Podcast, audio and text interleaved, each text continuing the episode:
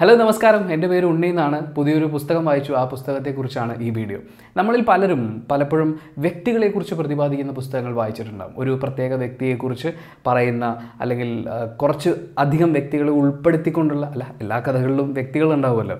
അപ്പോൾ അങ്ങനെയുള്ള പല പുസ്തകങ്ങളും നമ്മൾ വായിച്ചിട്ടുണ്ടാകും പക്ഷേ ഈ പുസ്തകം ഞാൻ വായിക്കാനുണ്ടായ സാഹചര്യം ഒരു ഓൺലൈൻ മാധ്യമത്തിൽ ഈ പുസ്തകത്തിലെ ഒന്ന് രണ്ട് പാരഗ്രാഫുകൾ വായിച്ചു. വായിച്ചു കഴിഞ്ഞപ്പോൾ ഇത് വളരെ സിമ്പിളായിട്ടുള്ള ലാംഗ്വേജിൽ എന്നാൽ അതിശക്തമായി എഴുതുന്ന ജീവിതത്തിൽ നിന്നുള്ള അനുഭവങ്ങളാണ്. ഒരുപാട് വർഷത്തെ യാത്രകളിൽ നിന്നുള്ള അനുഭവങ്ങളാണ് എന്ന് തോന്നിയതുകൊണ്ടാണ്. പുസ്തകം ഇതാണ്. എൻ എ നസീർ എഴുതിയ കാട്ടിൽ ഒപ്പം നടന്നവരും പൊഴിഞ്ഞു പോയവരും ഈ പുസ്തകത്തിൽ ഈ പുസ്തകം എനിക്ക് ഇൻസ്റ്റാഗ്രാമിൽ എന്നെ ഞെട്ടിച്ചെന്താണെന്ന് വെച്ചാൽ ഞാൻ ഇത് വായിച്ചുകൊണ്ടിരുന്നപ്പോൾ ഇതിലെ ഒരു പാരഗ്രാഫ് എനിക്ക് വളരെയധികം ഇഷ്ടപ്പെട്ട വളരെ ഹൃദയത്തെ ടച്ച് ചെയ്ത ഒരു പാരഗ്രാഫ് ഞാൻ ഇൻസ്റ്റാഗ്രാമിൽ ഒരു ഫോട്ടോ എടുത്ത് പോസ്റ്റ് ചെയ്തു. ആ സ്പോട്ടിൽ എനിക്ക് മൂന്നാൽ മെസ്സേജുകൾ വന്നു പുസ്തകം ഏതാണ്? എന്ന് ചോദിച്ചു. കാര്യം അത്ര പവർഫുള്ളാണ് വളരെ സിമ്പിളായിട്ടുള്ള വാക്കുകൾ ഉപയോഗിച്ച് ജീവിതത്തിലേക്ക് കടന്നു വരുന്ന മനുഷ്യർ. അവരെങ്ങനെയാണ് കടന്നു വന്നത്? അതിനുശേഷം എങ്ങനെയായിരുന്നു അവരുടെ വേർപിരിയൽ എന്നുള്ളതാണ്. ഇതിൽ സത്യം പറഞ്ഞാൽ ജനിച്ചു മരിച്ച ഒരു മനുഷ്യന്റെ മുഴുവൻ ആത്മാംശങ്ങളും ഉള്ളതുപോലെ നമുക്ക് ഓരോ കഥാപാത്രത്തെയും ഫീൽ ചെയ്യും.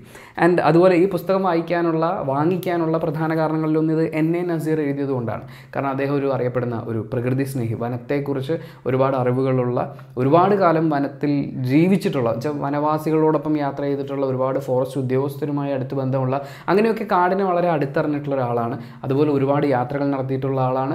മാത്രമല്ല ഒരു വൈൽഡ് ലൈഫ് ഫോട്ടോഗ്രാഫറാണ് അപ്പോൾ നമ്മളൊക്കെ ആഗ്രഹിക്കുന്ന ഇഷ്ടപ്പെടുന്ന നമ്മൾ ഇൻ ദ സെൻസ് ഞാൻ ഒരുപാട് ആഗ്രഹിക്കുകയും ഇഷ്ടപ്പെടുകയും ചെയ്യുന്ന ഒരു ലൈഫ് സ്റ്റൈൽ മെയിന്റെയിൻ ചെയ്യുന്ന ആളാണ്. തീർച്ചയായും അദ്ദേഹത്തിന്റെ എക്സ്പീരിയൻസുകൾ വായിക്കണമെന്ന് ആഗ്രഹം തോന്നിയിട്ടാണ് ഈ പുസ്തകം വാങ്ങിച്ചത്.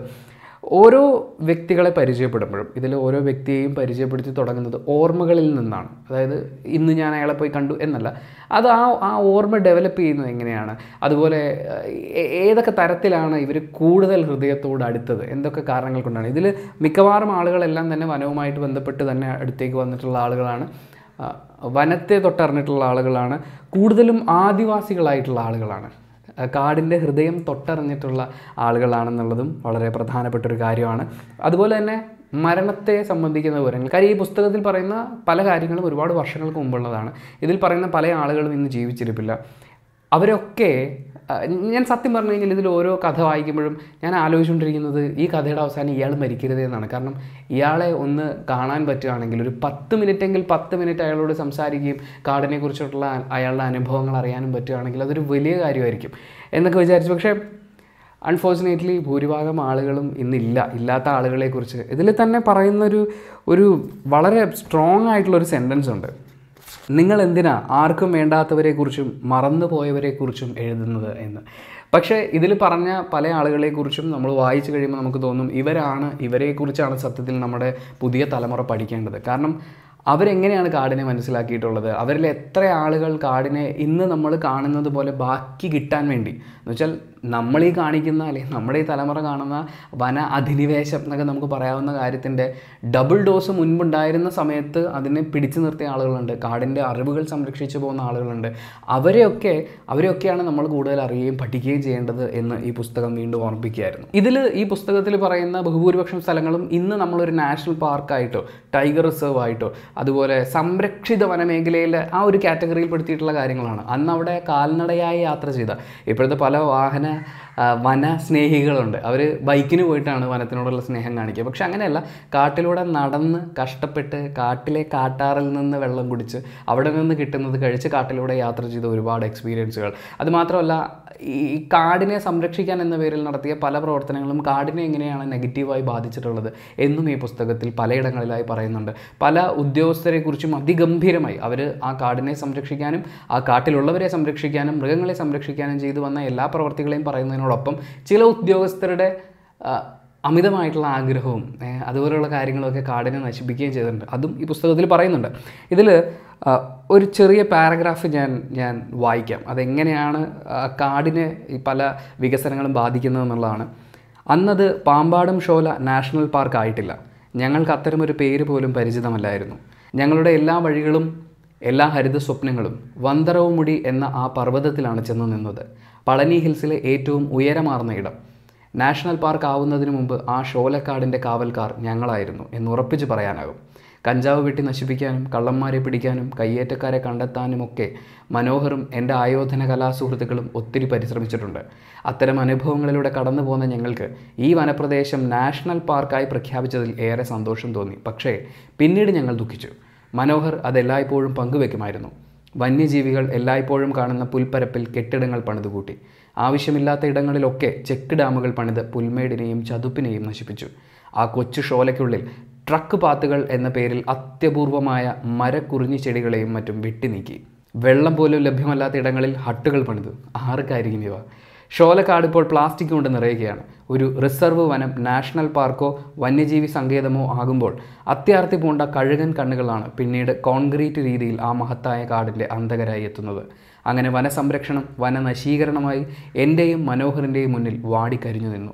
മനോ ഇപ്പോൾ ആ വഴി പോകാറില്ല. അയാൾ സ്വന്തം കളിമുറ്റം പോലെ കരുതിയ ഇടങ്ങളിൽ നിന്നും അകന്നു മാറി നടക്കുകയാണ്. കാട്ടിൽ വീഴുന്ന പ്ലാസ്റ്റിക്കുകൾ പെറുക്കി മാറ്റുന്ന മനോഹരനെ ഇരുപത്തിയഞ്ച് വർഷം മുമ്പ് ഞാൻ കണ്ടിട്ടുണ്ട്. ഇന്ന് വലിയ ട്രക്കുകളിൽ പെറുക്കിയാലും തീരാത്ത അത്രയും മാലിന്യം കുമിഞ്ഞുകൂടുന്ന ഒരിടമായി ടോപ്പ് സ്റ്റേഷനും പരിസരവും. എന്ന് പറയുമ്പോൾ എങ്ങനെയാണ് പാമ്പാടും ഷോല നാഷണൽ പാർക്കിന്റെ ഒരു പാസ്റ്റ് എന്നും അതുപോലെ പ്രസന്റ് എന്നും? ഇതിൽ ഞാൻ ഈ വായിച്ചത് ഒരു മൂന്ന് പാരഗ്രാഫേ ഉള്ളൂ കേട്ടോ ബാക്കി ഒരുപാട് വായിക്കാനുണ്ട്. അതുപോലെ ഞാൻ മാർക്ക് ചെയ്ത ഒരുപാട് സ്ഥലങ്ങളുണ്ട്.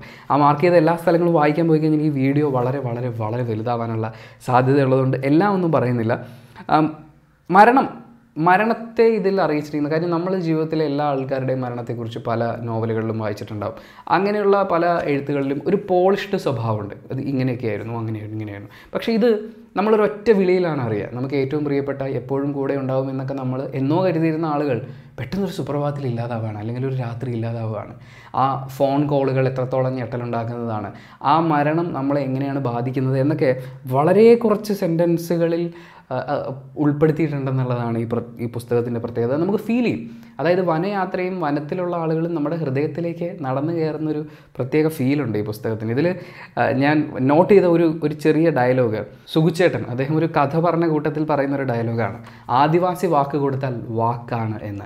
നമ്മൾ കടലുമായിട്ട് ബന്ധപ്പെട്ട കാര്യങ്ങൾ പറയുമ്പോൾ പറയാറുണ്ടല്ലോ. ഒരു മുക്കുവൻ കടലിൽ പോകുമ്പോൾ സത്യമാണ് അയാളുടെ ഒപ്പമുള്ളത്. സത്യമാണ് കടലമ്മ അയാളെ തിരിച്ച് കരയിലേക്ക് എത്തിക്കുന്നതെന്ന് പറയുന്നത് പോലെ കാടിന് കാടിന്റെതായ വിശ്വാസമുണ്ട്. നമ്മൾ ഈ വലിയ വലിയ ആളുകളും വലിയ തറവാട്ട് പേരും ഒക്കെ പറഞ്ഞിട്ടാണ് ഞങ്ങളുടെ തറവാട്ടിൽ ഒരാൾ വാക്ക് പറഞ്ഞാൽ വാക്കാ ആദിവാസി വാക്ക് പറഞ്ഞാലും വാക്കാണ്. പിന്നെ ഒരു കാര്യം എടുത്തു പറയാനുള്ളതെന്ന് വെച്ച് കഴിഞ്ഞാൽ ഈ കാടിനെ അറിയുക എന്ന് പറയുമ്പോൾ കാട്ടിലെ ജീവികളെ അറിയുക എന്നുള്ളതുണ്ട്. അതിലൊന്ന് ആനയെ അറിയുക എന്നുള്ളതാണ്. നമ്മുടെ നാട്ടിലിപ്പോൾ ആന വിവാദം വളരെ ശക്തമാണല്ലോ. ആനപ്രേമികൾക്ക് വേണ്ടി എന്ന രീതിയിൽ ഒരു ചാനൽ പ്രൊഡ്യൂസ് ചെയ്ത് പുറത്തുവിട്ട ഒരു വീഡിയോയിൽ ഒരു ഒരാളൊരു ഒരു കസേരയിലിരുന്ന് പറയുന്ന ഒരു ഡയലോഗാണ് ഇപ്പോൾ കുറേ വ്യാജ പ്രകൃതി സ്നേഹികൾ ഇറങ്ങിയിട്ടുണ്ട്. ആനപ്രേമികളുടെ ഹൃദയം കണ്ട അവർക്ക് അറിയില്ല മറ്റേതാണ് മറിച്ചാണെന്ന് പറഞ്ഞ് കുറേ ഡയലോഗ് ഈ ആന എന്ന് പറയുന്ന ജീവിയെ ചങ്ങലക്കിട്ട് തിടമ്പേറ്റി അതിനെ ഒരു ഒരു- ഒരു രീതിയിൽ അണിയിച്ചൊരുക്കി അതിനെ ക്രൂരമായി പഠിപ്പിച്ചതിന് ശേഷം ഇതുപോലെ ഭംഗിയായിട്ട് കൊണ്ട് നിർത്തുമ്പോൾ ആസ്വദിക്കുന്ന ആനസ്നേഹികളല്ല മറിച്ച് കാടിനുള്ളിൽ താമസിക്കുന്ന വേനൽക്കാലമാവുമ്പോൾ വെള്ളം കിട്ടാത്ത ആനകൾ ഇതുവഴി കടന്നു പോകുമെന്നും അവർക്ക് വെള്ളം ആവശ്യമാണെന്ന് തിരിച്ചറിയുകയും ടാങ്കിൽ വെള്ളം നിറച്ചു വെക്കുകയും അക്കൂട്ടത്തിൽ വരുന്ന കുട്ടിക്കൊമ്പന്മാർക്കും കുട്ടി ആനകൾക്കും ഒക്കെ വേണ്ടി പനം ശർക്കര കരുതി വെക്കുന്ന അവർക്ക് കഴിക്കാനുള്ള എന്തെങ്കിലും ഇഷ്ടമുള്ള കാര്യങ്ങൾ കരുതി വെക്കുന്ന എന്നിട്ട് പൗർണമി രാത്രികളിൽ അതിന് ഒരു ടെറസിന്റെ മുകളിൽ നിന്നോ അല്ലെങ്കിൽ മാറിയിരുന്ന ഒരു മരത്തിന്റെ സൈഡിൽ ഇരുന്നോ കണ്ട് രസിക്കുന്ന ആന സ്നേഹികളുണ്ടായിരുന്നു. ആന പ്രേമികൾ അതല്ല ചെയ്യുന്നത്.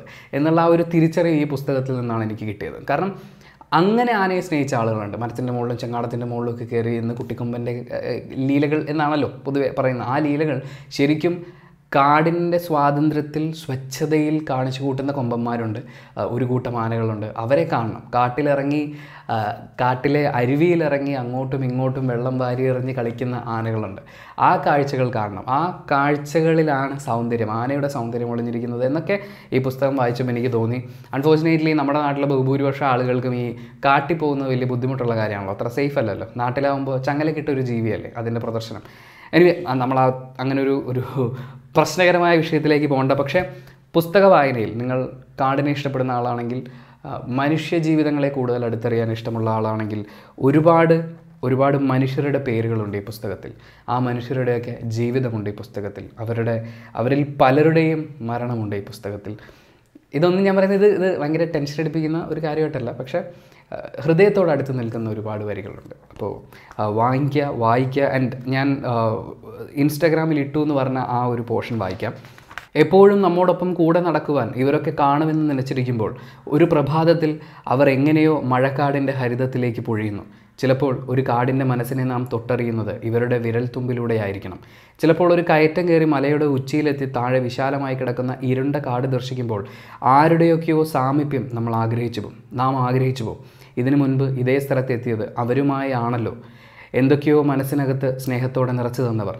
അടച്ചിൽ തൊട്ടിയിലെ പല മുതുവാന്മാരും എന്നോടൊപ്പം എന്റെ നാട്ടിൽ വന്നപ്പോൾ കുമാരന് മാത്രം വരാൻ പറ്റിയില്ല. പലപ്പോഴും ആഗ്രഹിച്ചിരുന്നെങ്കിലും അയാൾ മറ്റെന്തെങ്കിലും കാഴ്ചകളുമായി കാട്ടിൽ അലയുകയായിരുന്നു ഇടയ്ക്കിടെ നാട്ടിൽ വരുന്ന കാര്യവും അയാൾ സൂചിപ്പിക്കുമായിരുന്നു. ആ ആഗ്രഹം മനസ്സിലിട്ടിട്ട് അയാൾ പോയി.